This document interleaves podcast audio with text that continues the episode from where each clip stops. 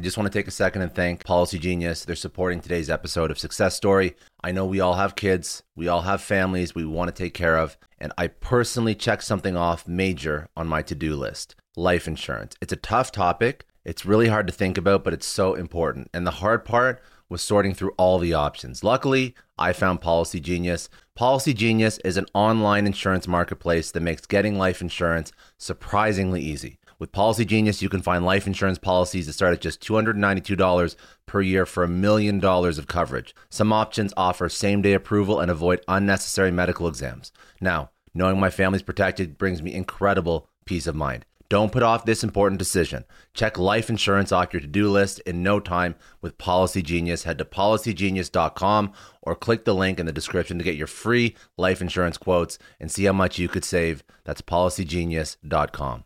Welcome to Success Story, the most useful podcast in the world. I'm your host, Scott D. Clary.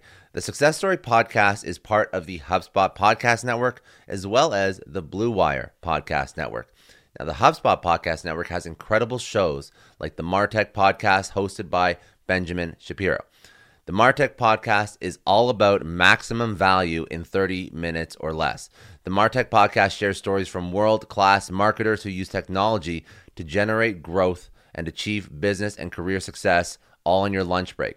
If you like any of these topics, you're going to love the Martech podcast. Some of the topics are zeroing in on the ideal product price point, identifying loyalty plays for smart marketers, finding the line between sales and marketing and SaaS, extending the lifetime value of your customer.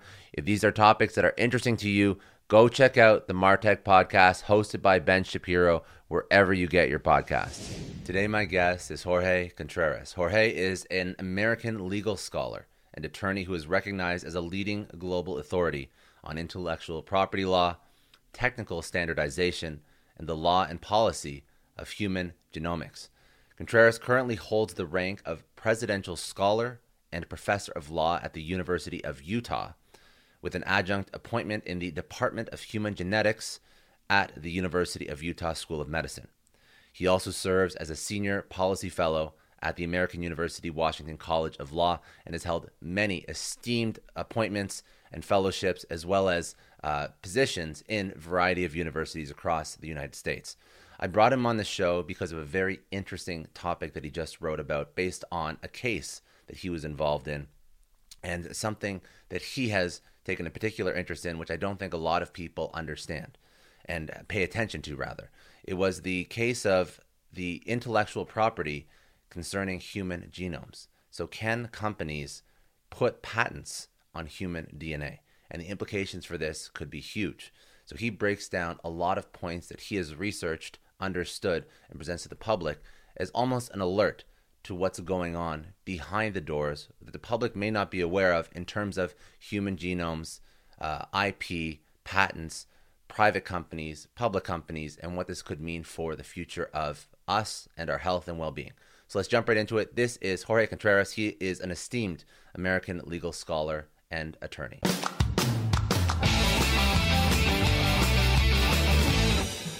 Well, thanks so much for having me on the show. So, I'm George Contreras, and I'm a law professor. Um, but I wasn't always a law professor. I started my career as a lawyer and an intellectual property lawyer. So I've got a degree in electrical engineering. Um, I decided during college, when I was getting my degree, that I didn't want to be an electrical engineer for a number of reasons, but I still liked the stuff. I liked the technology. Uh, so I went to law school with the goal of becoming a patent, a patent lawyer. Uh, and that's a lawyer who deals with technology. Uh, different technologies come in the door every day, and you get to help inventors uh, to figure out how to protect them against competition. Uh, and so I I did that type of work for a number of years after I graduated from law school. I worked at a big firm in Boston and Washington, D.C. I spent a couple of years in London, saw all sorts of different uh, industries from electronics to software to semiconductors and biotech and pharmaceuticals. Um, and then after a number of years, I decided to uh, turn in my uh, you know my, my my bar card and become a law professor. uh, which I did, and uh, that that's where I am now. But I'm still interested in these topics. I still write about and think about intellectual property law and the bigger picture of how it affects society. And as you okay, so you you know you stopped practicing. You're starting to teach. Um, walk me through uh, why you thought so. This this conversation is going to be about the book, The Genome Defense, um, and we're going to speak about the implications. This is like a true. This is a true story. So, walk me through why you wanted to write about this. Out of all the different cases that you've taken on, why was this the one thing that stood out and obviously dedicated like a huge portion of your life to it? Yeah, it. Um, I wrote about this case because this is an amazing case in so many different ways. Uh, it, and we'll talk more about the details, I'm sure, in a little bit but it's about a set of patents that were well known in the field. You know, I had been in and around the biotech world, venture capital world, and pharmaceuticals for a long time, and most everybody in the field knew about the patenting of human genes. And, you know, it was viewed by the industry as pretty normal, as like nothing big happening here. And and then in 2009, when the ACLU brought a lawsuit challenging uh, some of these patents, that was a shock. Um, I and everybody in the industry, whether patent lawyers or executives and scientists, were all really surprised. Like, what's going on here? Um, and this case unfolded over the years. And the more I looked into it, the more I thought, wow, there's really something here. Like, this isn't just a fluke. These guys could win. Um, and it, uh, you know, again, uh, uh, so this started. I was a lawyer uh, practicing when the case started. I became a law professor sort of during that time. And, um, you know, uh, after a few years of watching this happen, I realized this there are just so many interesting moving pieces here that normal people are just not even aware um, that these pieces of our government work this way, that the law is being affected in this way, and and somebody should tell the story. And so I appointed myself as that person. So so walk me through um, walk me through what this actually means. So when you when you say that our our genomes are are are are patented, what does that what does that actually mean? What are people actually patenting? What's the what is the thing that they are protecting? Right. So that's that's a really good question and kind of a head scratcher, you know, for most people. So so I think people on your show probably know what patents are in general, right? They give the owner the exclusive right to exploit whatever the invention is for a period of 20 years in the United States. And there are corresponding patents all around the world. Um, patents are issued on inventions, right? And so the big question in a lot of these cases is well, what's an invention? And so for you know 150 years we've had case law that says a product of nature something that you just go out into the forest and you find a new kind of a berry or a mushroom you know you're the first one who discovered it maybe the first one who brought it back to quote unquote civilization um, that's fine. You should be praised and maybe publish a scientific article about it, but you can't get a patent because you didn't invent it. You just found it. Um, now, if you make a medication out of the berry or the mushroom um, that treats whatever skin rashes, then yes, you can patent that, right? You found a new use for this thing um, that no one had known about before. It's patentable. But where you draw the line between what's a product of nature that's not patentable and what's a human application of nature that is patentable?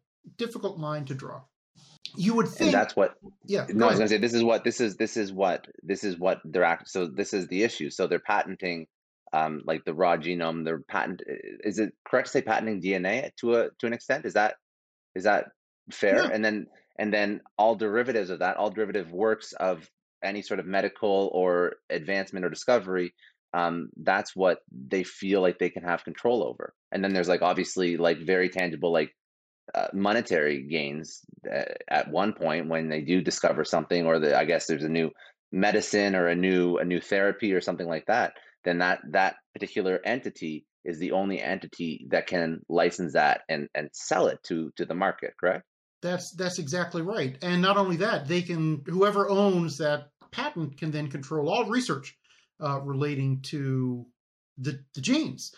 Um, and so, you know, the, the, the judge who heard this case in New York, the district court judge, called this a lawyer's trick. How how these patents came about, and and when you think about it, it is it's very clever, right? Because human genes were patented as what's called compositions of matter, right? A composition of matter that's you know a new metallic alloy or a new polymer right? You you're the first one. You invent like polyester or styrene or something. Well, then you know anything that's going to be made out of polyester, at least for that 20 year patent period, you you control it. Nobody can make something out of polyester without your permission um, because you invented the material. Considering a a new human gene or a human gene that was just discovered as a new composition of matter and we'll we can talk about how you could make that leap uh, intellectually. But if you control it as a composition of matter, that means you control everything that's done with the gene, whether testing people uh, to see if they have certain mutations in the gene that might lead to disease, developing a diagnostic kit, developing a drug um, based on the gene. Even if you you just discovered the gene, you're not a drug development company. You have no idea how to make a drug um, that might target the gene, you still have the exclusive rights to everything relating to the gene. So those composition of matter patents are hugely, hugely valuable and broad. I just want to take a second and thank the sponsor of today's episode, HubSpot.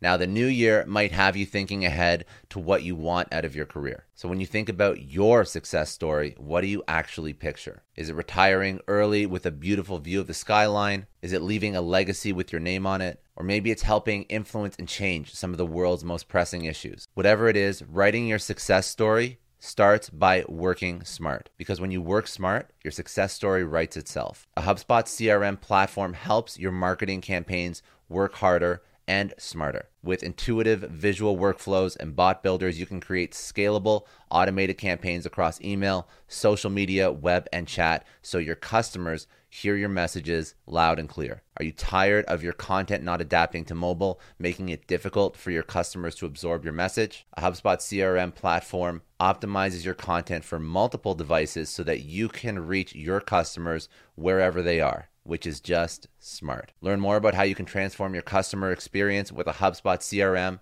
at HubSpot.com. So, how did they make that leap? how did they make that?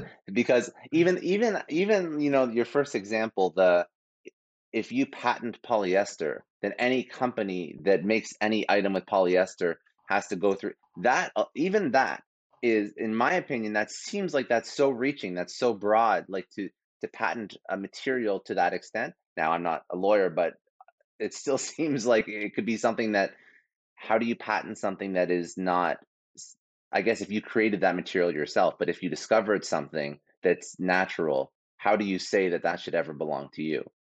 Yeah, no, totally. Well, I mean, the materials, you know, we people do invent new materials, new carbon graphite fibers, and you know these ceramic protections like the space shuttle and whatnot. Mm-hmm. And yeah, they get the full protection. Anything you, you make a coffee pot out of that space shuttle ceramic, you're paying NASA something. Yeah, yeah, okay, got it. But right, your genes are not like a ceramic material or, or polyester, right? They're the scientists didn't invent your gene. Um, it was in your body. So how do, how do you consider it a composition of matter? So you have to go back and think about like how genes exist in our body. So we've got I mean, 20,000 genes, um, all, you know, wrapped up in the nuclei of our cells. They're, they're spread out along a big DNA chain. 20, we have 23 pairs of chromosomes. Um, and uh, those, each of those chromosomes has thousands of genes on it, right? The genes are sort of like spaced along the chromosomes in an unpredictable kind of way. Um, back in the 80s, like we didn't know where the particular genes were or even what the gene back in the 80s we thought there were 100,000 genes. Um, and we didn't know where they were or what their DNA sequences were, right? The A, T, G, C, you know, that C, 3.2 billion A's, T's, G's, and C's make up our genome. And mm. discovering that was like, pretty hard. Um, it started in the late 80s when like, the University of Michigan and other research labs like figured out where the exact gene that related to cystic fibrosis was located and what its exact sequence was. And to do that, they have to extract it from the chromosome. So that gene, CFTR, sitting along a chromosome with a thousand or two thousand other genes, they have to break it out of the chromosome, uh, isolate it, and and purify it, like make millions of copies of it, so that our instruments can read it. Right, the DNA is just far. You can't look at it with a microscope, right? You need to multiply it by millions of times so that we can um, detect it. So they did that. That isolated and purified gene, broken away from the chromosome, like that doesn't exist in the human body, right? It exists along the chromosome, but it's bonded at its two ends to like the rest of the chromosome material. It's got all these other molecules attached to it. When it's isolated outside of the body, it was considered to be a new thing, a new composition of matter. And the analogy you draw is well, okay, so you've got a tree with a branch. The tree branch, it's a product of nature. You can't patent a tree branch, but you chop off the branch and then you carve it into a new baseball bat, right? The new type of baseball bat. Well, yeah, the baseball bat, you everything came from some natural element, right? There are only mm-hmm. whatever, 100 and some odd elements in the universe um, everything is made out of them. So just because you know the baseball bat's made out of wood, you couldn't patent the wood when it was in the tree. But when you broke it out and made something new, yeah, you can patent it. And so the patent office agreed that okay, that this gene, when it's taken out of the body and purified, now it's like the baseball bat as opposed to the branch, and you can patent. Hmm. And that's so that was that. So somebody somebody who first made these discover. Do you know who the first individual that tried to patent a human gene? Do you know who that was? That would have oh, been the, a while back then. The very first one. I mean, again, it only started in the late '80s. Um, okay. And and the CFTR gene from University of Michigan is the first one of any significance. Okay. And and Francis Collins whose name you might know. He is now the director of the National Institutes of Health and has been for the last decade plus. Um, he was a scientist at University of Michigan, and his team, with a bunch of other collaborators, found that first gene. Um, and there were a lot more to follow. Okay, so then okay, so that so now we it's a very very interesting how mm-hmm. this is sort of how this is sort of manifested over over over time and how this is now okay, you have a gene, there has been a successful patent placed on this gene. Now there's precedent set. So um at what point why has why did it take so long for this to be contested? Was nobody interested or or was it contested before and it never actually got any uh got any traction? Yeah that that's a fascinating like sociological question right? Why was this? So so the the the genes in that i cover in this book they're the brca1 and 2 genes right? These are genes that are closely associated with breast cancer and ovarian cancer. And if if a woman has a particular mutation in one of these genes, like her risk of getting these cancers in her lifetime is increased like by eight to 10 times, right? So you go from whatever, 10, 15% chance of getting one of these diseases to like 80, 90%. Um, it's it's huge. It's almost a certainty. So super important information to know. These are the genes that were patented by the University of Utah, which happens to be where I work now. I did not when I started this project. Um, university of Utah uh, and a company that spun out of the university called Myriad Genetics. Um, they made the discovery. They they sequenced these genes in 1994 and 1995. Their patents. It, it takes a few years to go through the patent office. Patents issued in 97 started to issue in 97, 98, and so forth. And at that point, once the patents issued, they started to shut down all the labs around the country that were performing tests for these BRCA gene mutations. Mostly universities, right? University clinics at Pennsylvania, at Yale, at Georgetown, NYU, um, you name it. Some some fertility clinics were doing testing. Everybody else in the country gets shut down. So by 2000, they're the only game in town. And there's a lot of, you know, there's criticism in the academic community, among, you know, cancer uh, advocacy groups, but it's not like you probably never heard of it, right? There's not widespread. It's um, not widespread, no. Just, and and that's is that what it takes to move? Like it's not a small little university lab. It, it has to be like a a massive social problem or injustice that people want to actually get behind. Yeah, yeah, absolutely.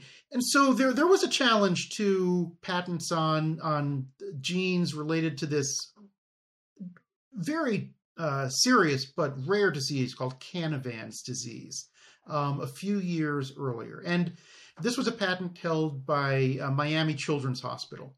Um, and they were they were also pretty harsh in how they licensed. Like they didn't want any other labs to be doing testing for this gene. That you know this is prenatal testing, right? If a, mo- a mother gets screened, um, or parents get screened to see if they're going to pass along this pretty serious disease to uh, to their kids.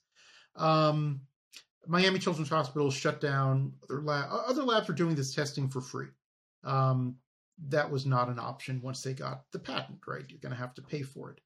Um, and and so there was a very strong patient group in this area, and in fact, the patient group they were the ones who collected all the DNA from their children with this disease to give to the scientist, who then went off and patented the gene uh, when he discovered it. Um, and he was very apologetic, but said, "Well, you know, my university they insist on this," and that was that. And that case, it was it was brought by volunteers by by a law professor who was really forward thinking uh, out out in Chicago, but you know they they lost the the litigation. Litigation is expensive in this country, right? and mm-hmm. and just a law school clinic um, and some volunteers are not going to do well against a giant hospital system um, that has a patent that you know worth millions and millions of dollars. So they lost. Um, and again, nobody heard about it. You, you probably didn't hear about that case, right? I mean, we teach it in bioethics classes, and, but but it's not. It didn't make national headlines. Um, and so it wasn't until 2005 then that the ACLU um, got involved, and it was like purely by chance. Like ACLU has been around for 100 years uh, never brought a patent case, and, and, and never even had a scientist on their staff until they started to get a lot of money and donations after the 9 11 attacks. Um, and, you know, the ACLU was really like prominent in dealing with civil rights, civil liberty issues after 9 11. Um, they got a lot of donations and they doubled the size of their staff at their New York headquarters. And one of the people they hired was a science advisor because there are all of these issues starting to come up. You know, DNA fingerprinting, mm-hmm. um, you know, warehousing of people's DNA, criminal investigations, um, you know, tracing people, privacy around your your health information. They needed a science advisor, and so Tania Simoncelli, this young woman, is hired out of a graduate program in Berkeley and um, comes to work for them, and she knows about these cases and the gene patenting stuff. And none of the other ACLU lawyers know, but one of the things this book goes through is how she gradually convinces them that, yeah, this is actually happening. Like they don't even believe her at first. Um, you know, it, it, seems so unlikely. Like they had your reaction like that. How could that be possible? It um, doesn't seem right. It doesn't. It doesn't seem. I, I know. I know. There's probably a lot of. Uh, there's probably a lot of um, uh, more more uh, technical legal legal arguments, but it just doesn't seem like an ethically sound uh, process. It, it it it struck a lot of people as as just being wrong, and, yeah. and this is what Chris Hansen, the uh, very senior litigator at the ACLU, thought too when he heard the story and finally believed uh, that Simoncelli like knew what she was talking about, um, which she did, and and they then they had to spend like four years like making this case, moving it through the ACLU. They had to convince the you know the leadership the ACLU that this case was was worth bringing that that this wasn't a case that was going to destroy the biotechnology industry right? They they were concerned. I mean they care about health um, and you know didn't want to do something that that was going to be extremely damaging um, in the end. But but they did they did come around to the conclusion that this was just a practice that had gotten out of hand. It was it was created by by experts who who were looking at this in a very narrow way without any perspective on on what the broader implications were of this you know construction of mm-hmm. of a, a gene that was isolated as being a new composition of matter like polyester when when the ACLU took on this case, um, walk me through the walk me through even the the the trial um, and the argument. Was it a was it a complex, or was this like a, a slam dunk home run? Um, it seemed like when it was brought before anybody, it was an easy it was an easy response or a, a, an obvious response that this isn't something that we should continue doing. Uh, like I, I guess it went to the Supreme Court, so what it wasn't that you know black and white cut and dry it was something that actually was appealed multiple times this this was a total long shot. Yeah yeah. this um which is why i and like everybody else in the community like couldn't believe that this case was being brought. So they they filed the case in 2009 right? It it, it took them 4 years to figure out if they could even bring this case. And and again remember the patents had issued in the late 90s so hmm. we've got like more than a decade of, of history with these patents being around. Nobody's challenged them. There's been plenty of litigation around these patents, right? This company saying, oh, my patent is the patent that controls this, and the other one saying, no, no, it's my patent that really controls it. Plenty of companies were fighting about these patents, but no one had ever argued that we just shouldn't have these patents at all because nobody or no company benefits from that, right? It's like no patent lawyer ever took the position uh, except one, no patent ever took the position that we shouldn't have these patents because no every company wanted their patents to be the ones that came out on top. Um, but like losing all of the patents, that that would hurt everybody. So mm-hmm. and and the entire patent bar basically was on the side of some company who had gotten these patents. Um, right? Because that's what you do as a patent lawyer is you you get patents. You you don't argue why there shouldn't be patents. And, and even the patent office, it has like 9,000 examiners who decide whether or not to issue these patents. They're, they view their job as issuing patents, and they do screen out like the really ridiculous stuff, and they get plenty of spurious applications. But but this was legitimate, right? This is these are real inventions, real discoveries. Universities that are prestigious are are mm-hmm. submitting the applications. So it was all happening. Complete surprise and a complete long shot uh, of a case. Yeah. And and I just want to touch on one more point. While this while ACLU uh, took on this case, was argued well prepped for four years uh, to even make a case, then argued it. What was the the controversy with the Obama administration about this same topic? Was that in tandem when the ACLU was arguing this case? this is one of the most fascinating pieces of this whole story. So we think about litigation, you know, you've got two parties. We've got the ACLU and all, the plaintiffs that it assembled um, on its side, and you've got the company who has the patents on the other side. But there's another party too. It's the government. Um, so the patent office issued these patents, and they were pretty proud of these patents, right? Um, and so when a party brings a lawsuit that involves the government or some government agency, the government can intervene, right? They can say, you know, we want to appear in court, we want to make arguments generally in support of this um, of this set of patents. And the patent office wanted to do that, which which it often does, right? This is pretty normal. Um, but to do that, the patent office doesn't act on its own, right? In the executive branch of government, all the agencies have to run their litigation matters through the Department of Justice. And sitting at the top of that chain, of course, is the Attorney General, but the Solicitor General who is the number three lawyer in the United States. The Solicitor General is the lawyer for the United States government, right? When the United States has a case at the Supreme Court, the Solicitor General argues it. And all of the thousands of cases involving government agencies around the country, like the Solicitor General obviously doesn't argue them all, but somebody either from the Solicitor General's office or they dole that out to somebody else in the Department of Justice, right? The Solicitor General's office controls all of that.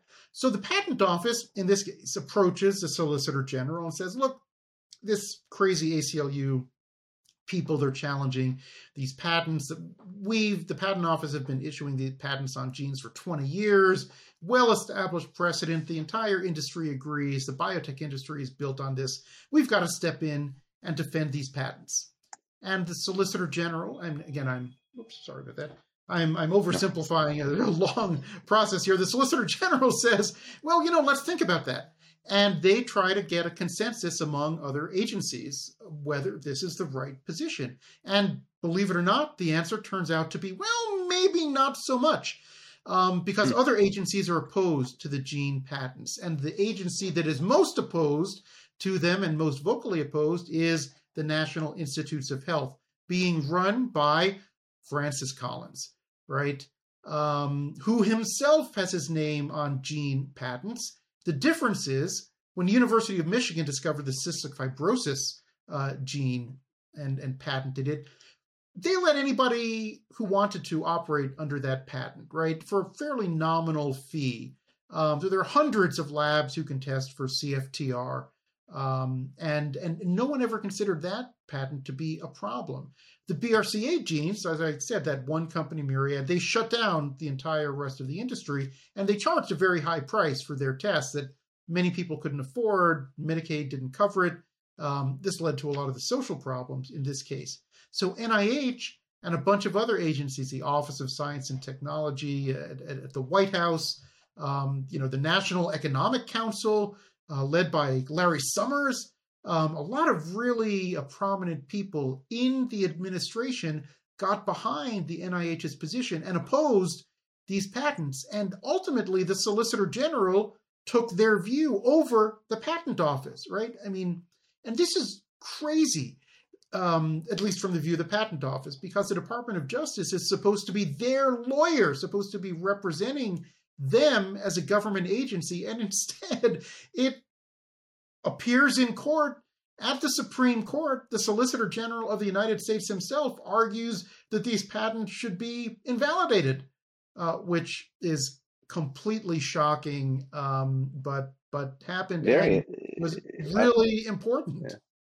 Very so that obviously that obviously uh, had a massive impact on. I'm assuming some not massive, but some sort of impact on the outcome of the case. Because this is this is unnormal. This is not normal that this would have happened. It is totally not. I mean, usually, even in patent cases, the Solicitor General supports the patent office. Um, yeah, so this was totally unusual, and and the Solicitor General won the case, right? I mean, there were three sets of arguments before the Supreme Court the ACLU, Myriad, and the Solicitor General. And they picked the Solicitor General's you know, argument as the winner, basically. I know a lot of entrepreneurs listen to this show, and NetSuite has been a huge supporter for entrepreneurs, for business owners, because there's one thing that we all know business is about making money and it's about your bottom line. And the less you spend on the nuts and bolts of running your business, the more profits you keep. But these days, everything is costing more supplies, people, shipping. It squeezes your margins, and I've been there, juggling multiple systems for finance, inventory, you name it each with its own costs and its own set of headaches. That's why I made the switch to NetSuite by Oracle. It's changed our company. Think about it. NetSuite is one of the top financial systems out there. It puts your whole business on one platform accounting, finance, the works, one data source for everyone. There's no more mismatched info. And because it's in the cloud, it slashes your IT costs. No more servers, no more updates. Just access NetSuite from anywhere. With one integrated suite, your overhead drops big time. And here's the real win efficiency. Everything's connected in NetSuite. Costs are ridiculous lately. Find a proven way to reduce your expenses and get better performance out of your team. It's a no brainer, and that's what NetSuite offers. Over 37,000 companies have figured this out already. You have to join them. Right now, through to April 15th, NetSuite's got an incredible, flexible financing plan. Check it out and see the savings yourself at netsuite.com slash Scott Clary. That's netsuite.com slash Scott Clary.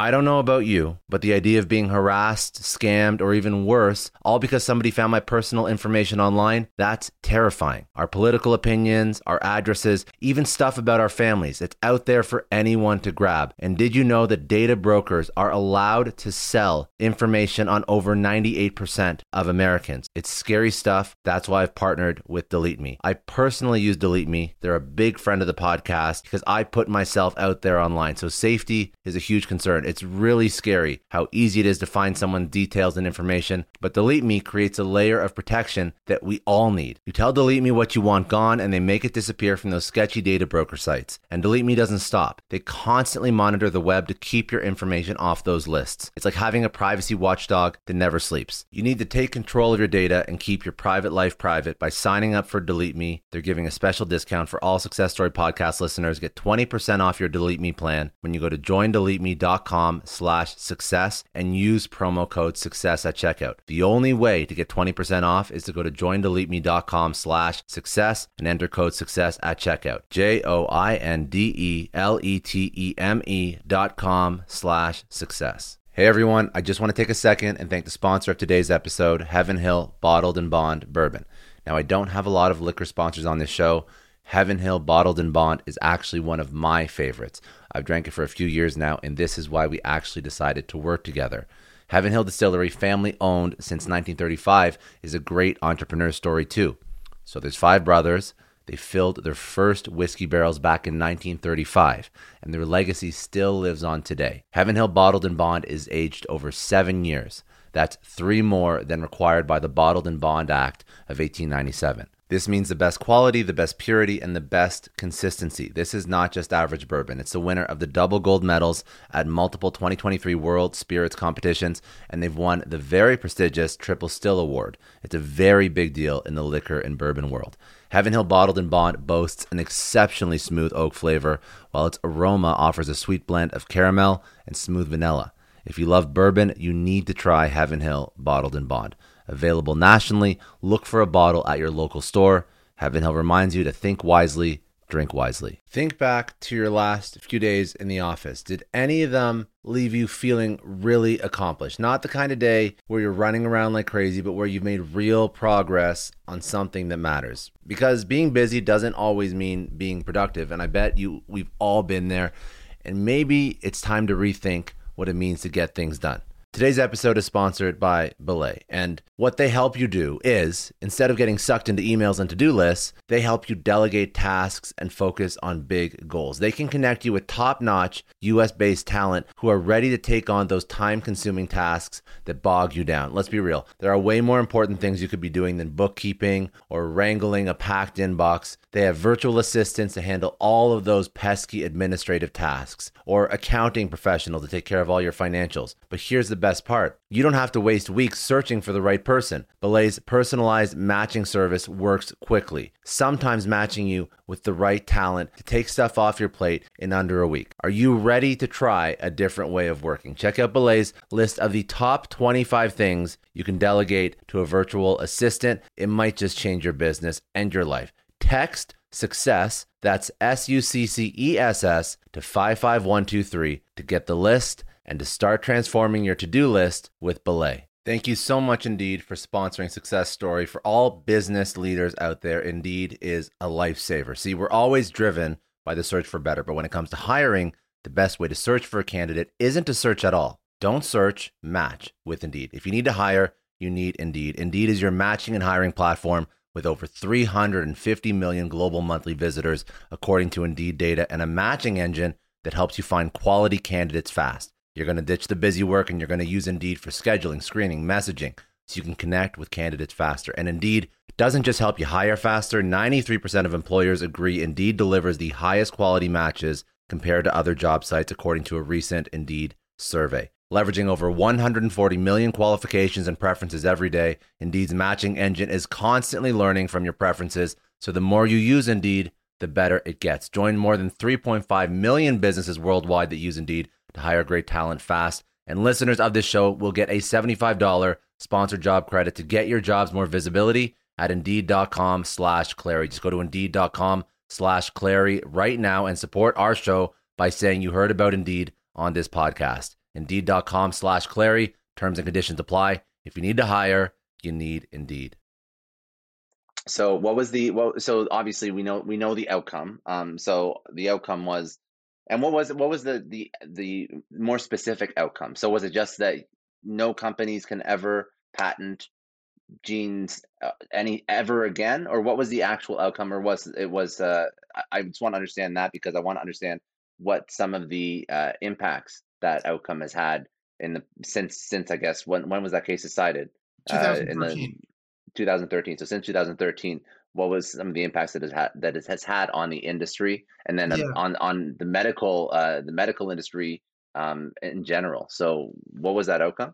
Yeah, yeah. So so the Solicitor General, because the Patent Office was very upset that this was going down uh, this way, they they did try to come up with a compromise solution right? So the ACLU argued that all of these patents should be invalid. Uh, mm-hmm. Myriad argued they should all be upheld. The Solicitor General's argument was, well, some of each. So the patents that covered the sequence of DNA, the ATGC, whatever, um, as it appears in our bodies, right? That exact sequence um, those are not valid because that's a product of nature. You, you can't mm-hmm. patent that. But the way DNA works, I'm going to have to have a slight science detour here. The way DNA okay. works, right? so, you know, the ATGC, there are about 80,000 of the, those letters in the BRCA1 gene. Of those 80,000, only about 6,000 um, do what's called coding the protein, right? So the BRCA genes, they they create these proteins that are tumor suppressors, right? When there's a, a flaw in the gene, uh, then the protein doesn't get coded properly, and and that's why tumors grow.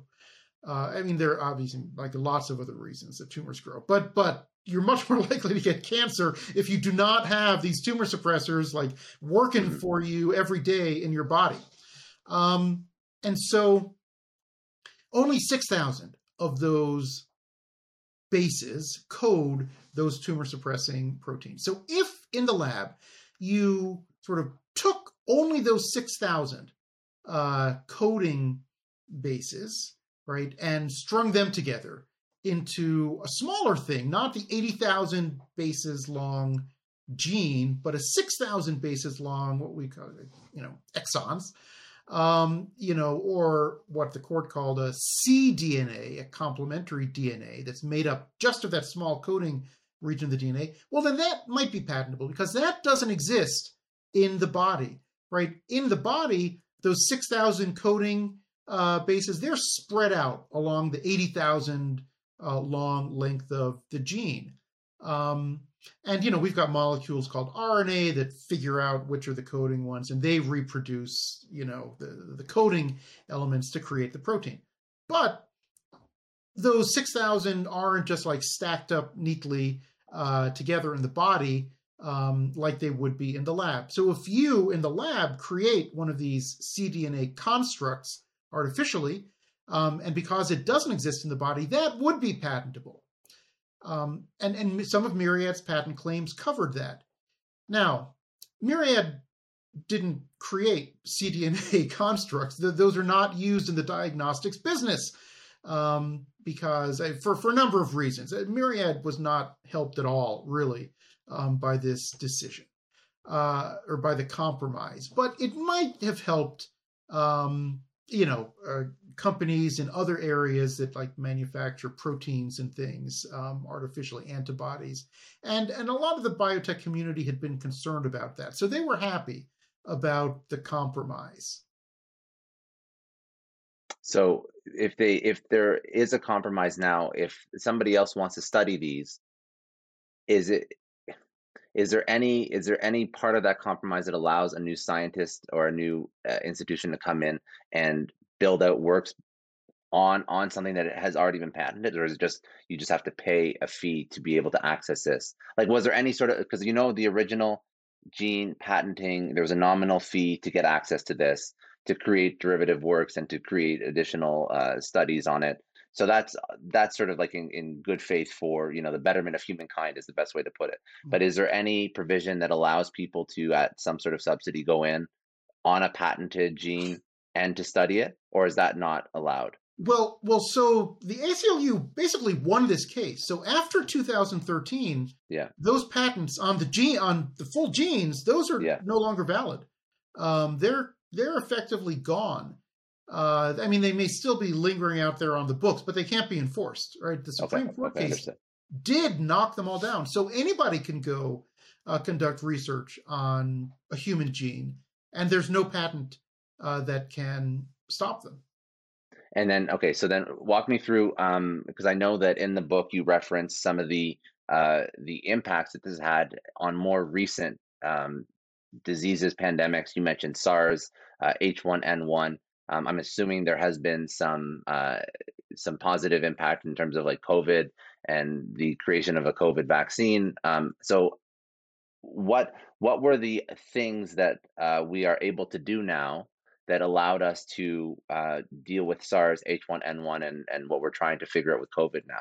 Are these are these mm-hmm. directly related to the outcome of this case? Said differently, if we didn't have this case, would COVID nineteen be a much different situation? Yeah, no, this is this is a great question uh, because this case I think did have an impact here and is is has an impact that we're feeling right now.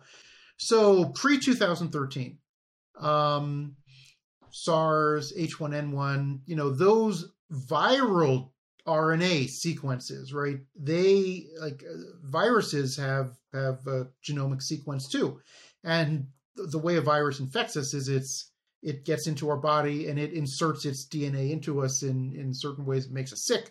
Um, there were patents that were filed like immediately when you know those outbreaks happened. As soon as the viral agent is discovered, um, it's sequenced and, and and patents were obtained very early on in those processes that then made other researchers who were trying to look at the virus and uh, how to combat it have to go get permission in order to uh, in order to to study it and certainly to make any kind of vaccine or therapeutic.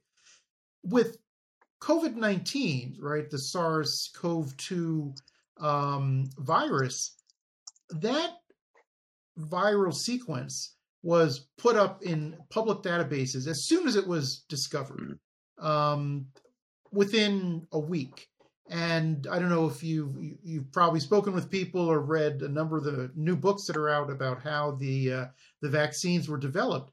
You know, the people at the different companies, whether it was um, uh, Moderna or uh, BioNTech, um, you know, they were able to get immediate access to those viral RNA sequences uh, from these public databases. And again, the virus mutates a lot. There are hundreds of thousands of mutations of the uh, the SARS-CoV-2 um, uh, sequence, and those are all public.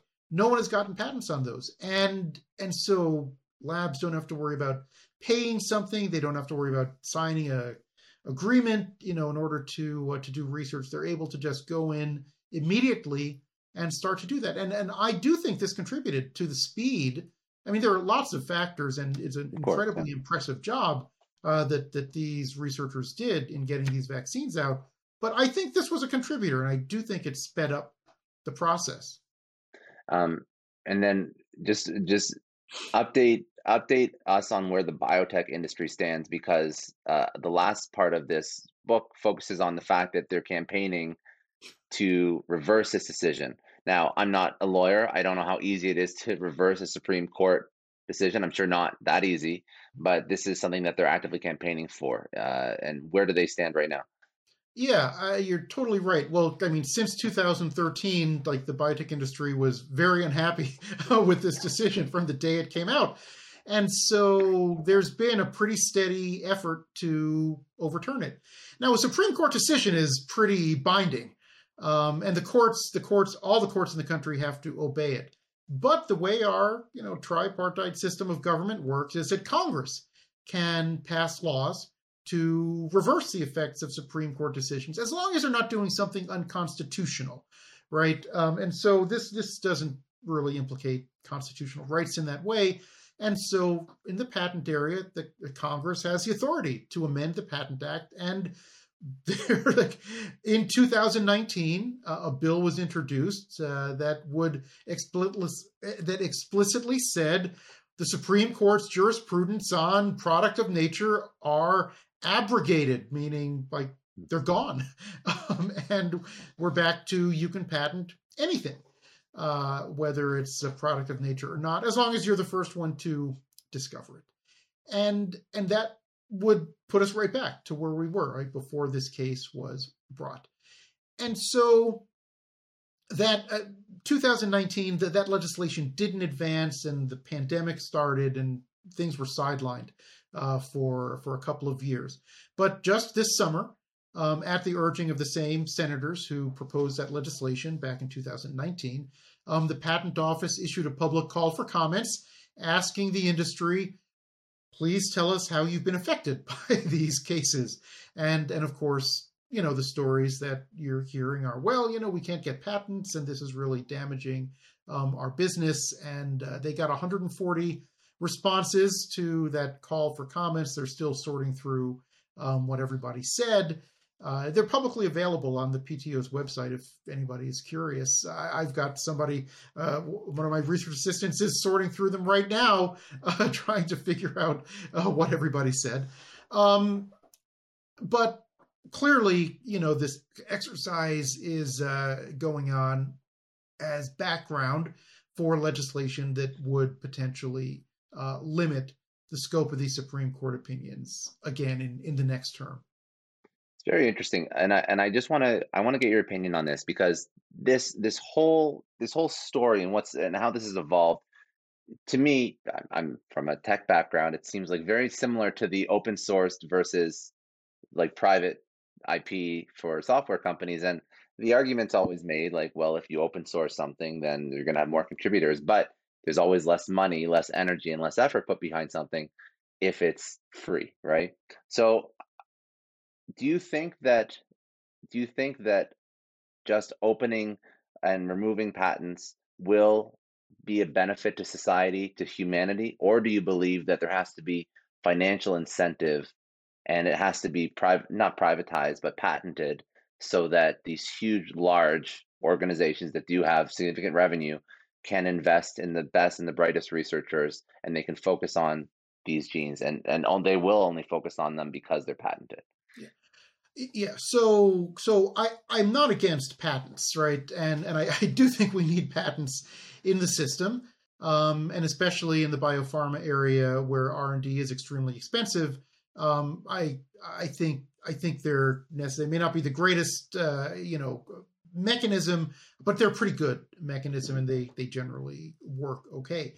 Um, but that doesn't mean that you should be able to patent everything under the sun, right? So, I mean, the way I view it is that basic research tools and basic information about how the world works and how the human body works that should be available to everyone um, to access and research without having to pay a toll and without having someone be able to cordon it off exclusively. Um, but past that stage, there, there's plenty of room to get patents, right? So with COVID 19, mm-hmm. I have no objection to the companies that obtain patents on all of the various delivery mechanisms and their, uh, you know, the mRNA uh, vaccine technology. That's that's fine you know, they should go ahead and get those patents. And there are all these different competing uh, technologies at work. Fine.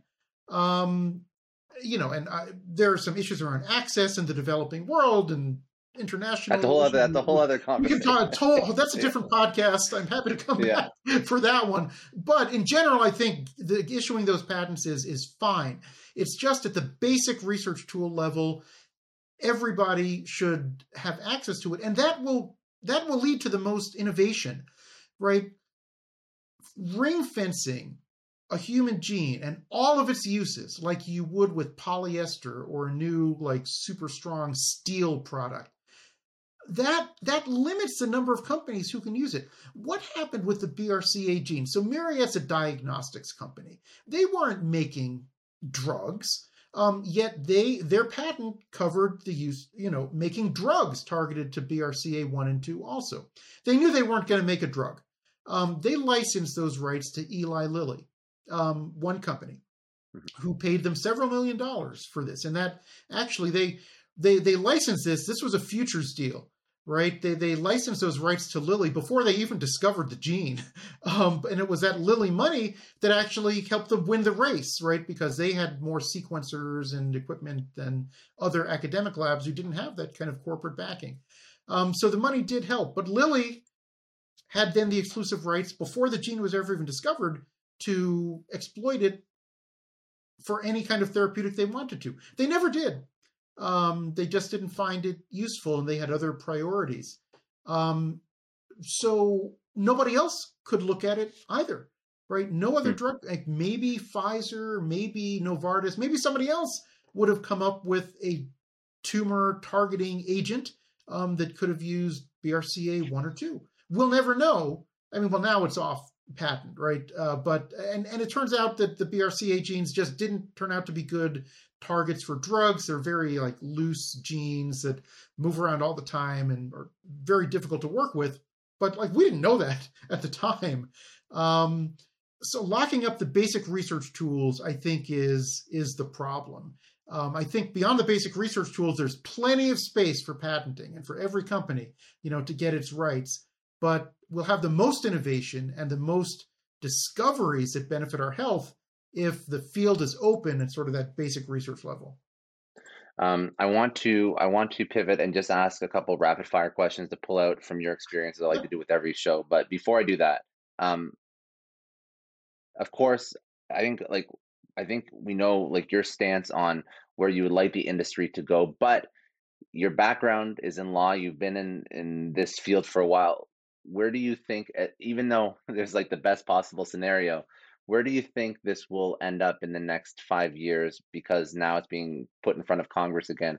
Do you think we're going to revert to where we were before, based on your past experience of maybe similar cases or similar uh, similar campaigning from large industries that may have you look at like tobacco mm. or or energy or other other other other you know like huge industries that have lots of money to uh, to solicit government, or do you feel like that this decision will carry uh, going forward?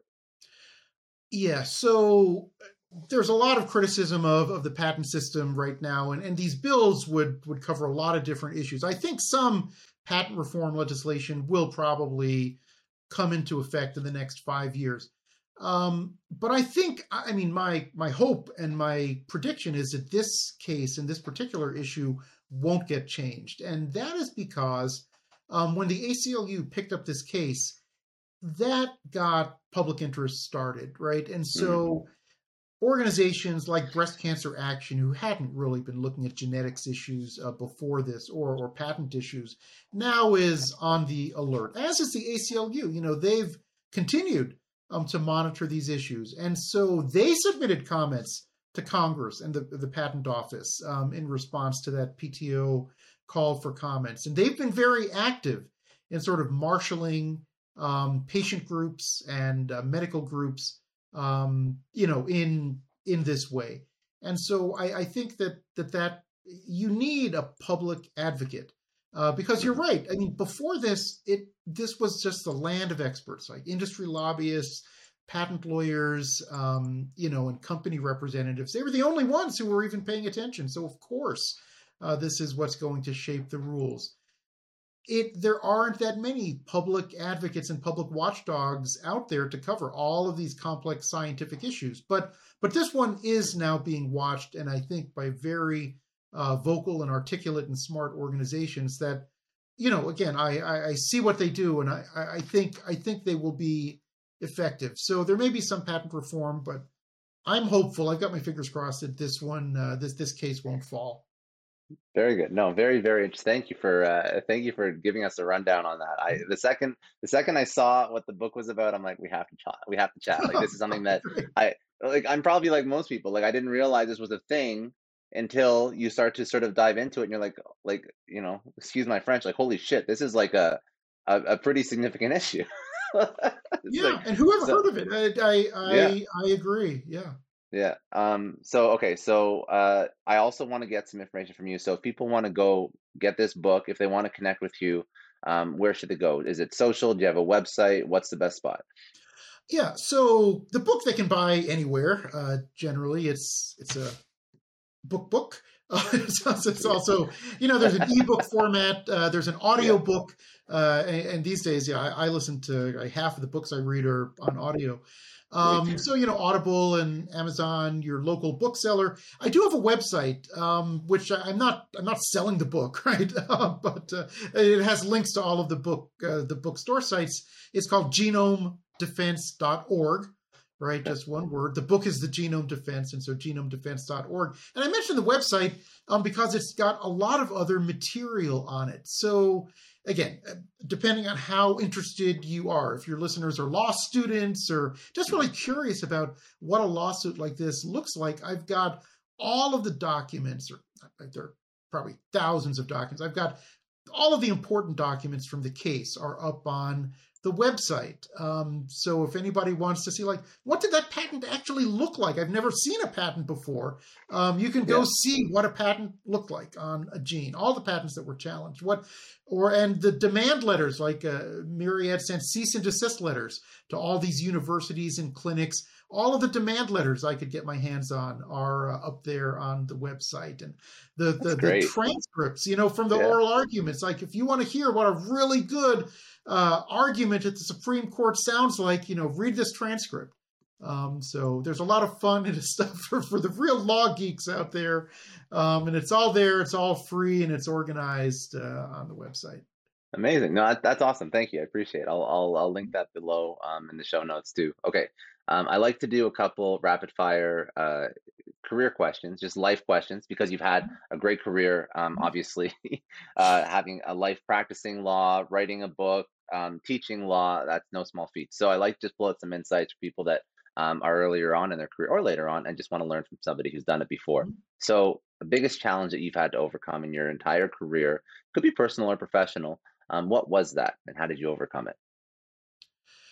So, you know, it's, it's, it's, it's it's hard to say. I, I mean, I so I I was always like in in in elementary school, middle school, high school. I was always like a pretty creative kid.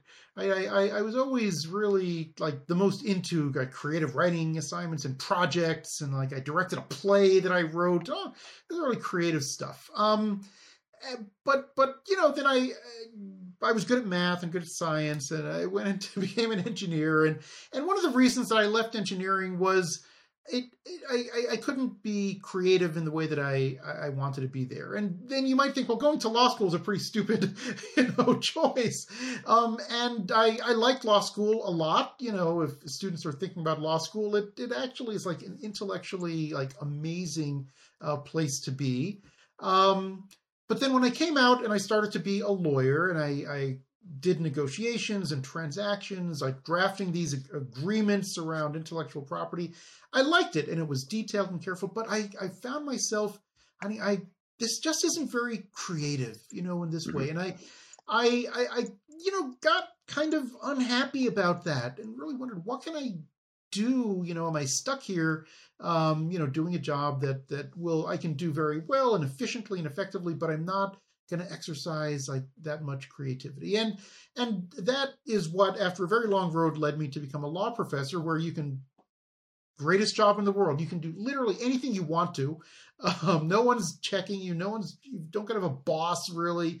Um, and i decided i'm going to write this book like to try to explain you know in kind of a journalistic, literary, creative way how something really complicated works in the real world. And and uh, it took me a long time to get here. But but that like challenge, the challenge is figuring out how to do what I really enjoyed um, in a series of different jobs that, um, that weren't exactly the right fit, but mm-hmm. but helped me a lot along the way.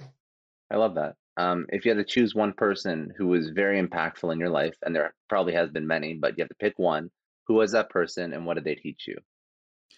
So, so I'll go. I mean, obviously, you know, my, my wife, I will, I cannot uh, avoid uh, mentioning mentioning her because she's helped me very much along the way, course, and uh, does have a molecular biology background and helped me a lot in writing this book. And we both know many of the people in the book. Um, but but uh, for you know, sort of a more professional thing, you got to go back to high school um, because you know I was this kid. I went to high school, big public high school in outside of Dallas, Texas. Um, and and you know, I had I was interested in in writing, but I was also this kind of math science kid.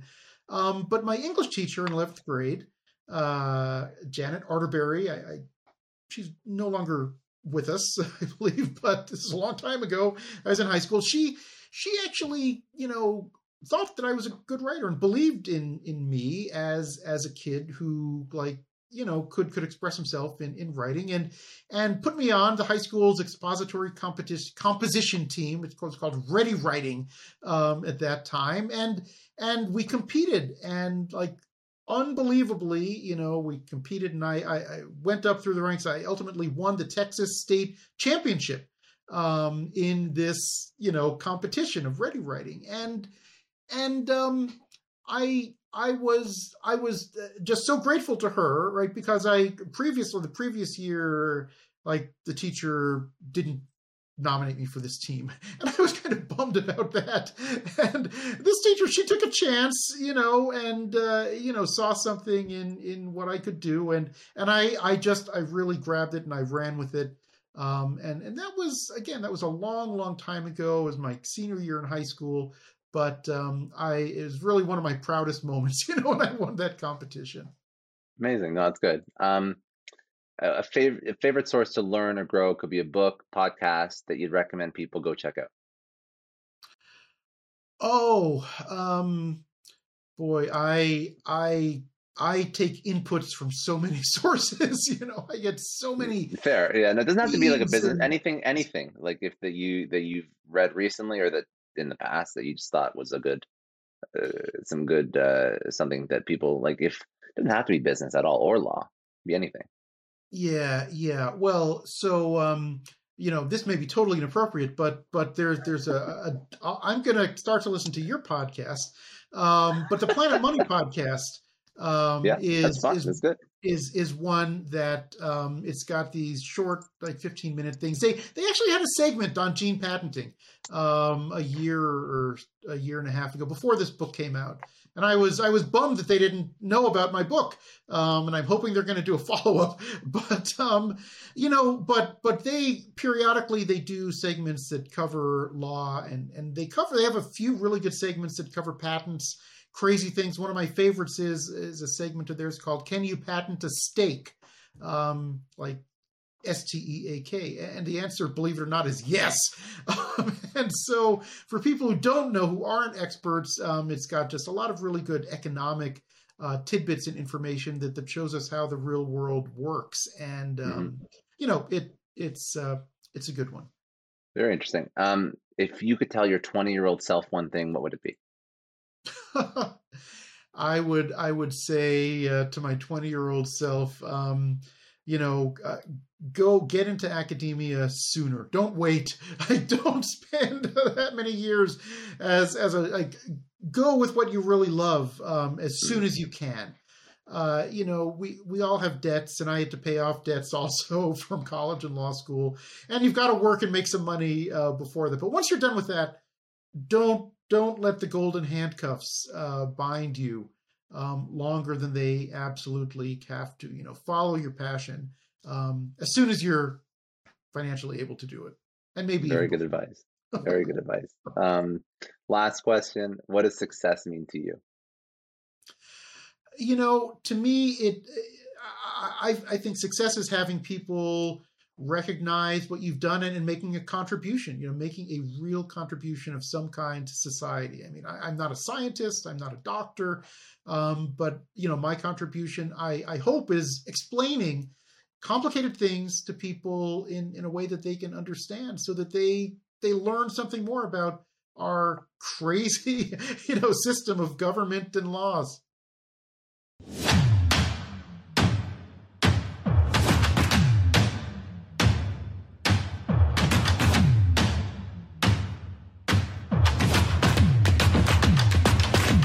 I know a lot of entrepreneurs listen to this show, and NetSuite has been a huge supporter for entrepreneurs, for business owners, because there's one thing that we all know Business is about making money and it's about your bottom line. And the less you spend on the nuts and bolts of running your business, the more profits you keep. But these days, everything is costing more supplies, people, shipping. It squeezes your margins. And I've been there, juggling multiple systems for finance, inventory, you name it each with its own costs and its own set of headaches. That's why I made the switch to NetSuite by Oracle. It's changed our company. Think about it. NetSuite is one of the top financial systems out there. It puts your whole business on one platform accounting, finance, the works, one data source for everyone. There's no more mismatched info. And because it's in the cloud, it slashes your IT costs. No more servers, no more updates. Just access NetSuite from anywhere. With one integrated suite, your overhead drops big time. And here's the real win efficiency. Everything's connected in NetSuite. Costs are ridiculous lately. Find a proven way to reduce your expenses and get better performance out of your team. It's a no brainer, and that's what NetSuite offers. Over 37,000 companies have figured this out already. You have to join them. Right now, through to April 15th, NetSuite's got an incredible, flexible financing plan. Check it out and see the savings yourself at netsuite.com slash Scott Clary. That's netsuite.com slash Scott Clary.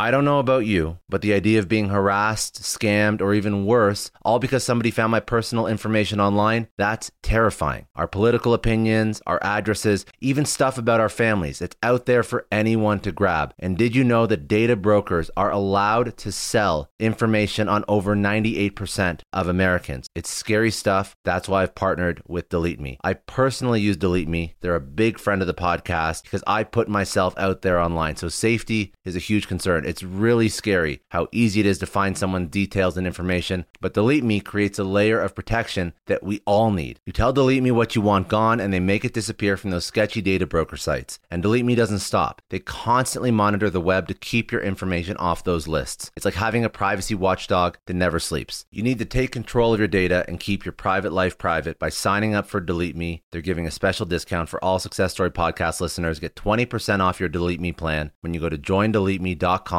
slash success and use promo code success at checkout. The only way to get 20% off is to go to joindeleteme.com slash success and enter code success at checkout. J-O-I-N-D-E-L-E-T-E-M-E dot com slash success. Hey everyone, I just want to take a second and thank the sponsor of today's episode, Heaven Hill Bottled in Bond Bourbon.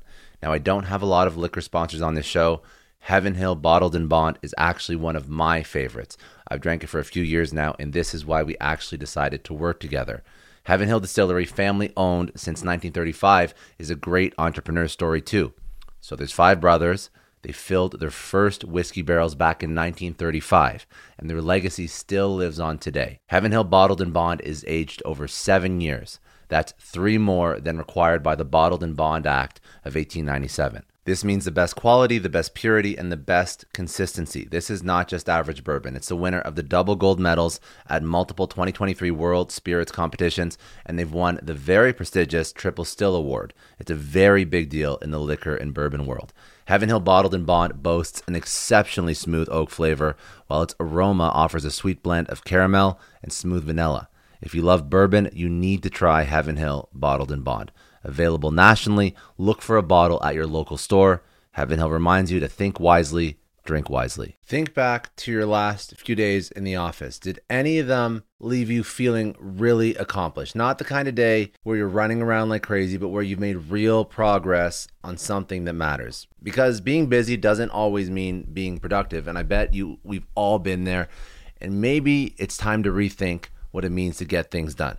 Today's episode is sponsored by Belay, and what they help you do is instead of getting sucked into emails and to do lists, they help you delegate tasks and focus on big goals. They can connect you with top notch US based talent who are ready to take on those time consuming tasks that bog you down. Let's be real, there are way more important things you could be doing than bookkeeping or wrangling a packed inbox. They have virtual assistants to handle all of those pesky administrative tasks, or accounting professional to take care of all your financials. But here's the best part you don't have to waste weeks searching for the right person. Belay's personalized matching service works quickly, sometimes matching you with the right talent to take stuff off your plate in under a week. Are you ready to try a different way of working? Check out Belay's list of the top 25 things you can delegate to a virtual assistant. It might just change your business and your life. Text success, that's S U C C E S S, to 55123 to get the list and to start transforming your to do list with Belay. Thank you so much, Indeed, for sponsoring Success Story. For all business leaders out there, Indeed is a lifesaver. See, we're always driven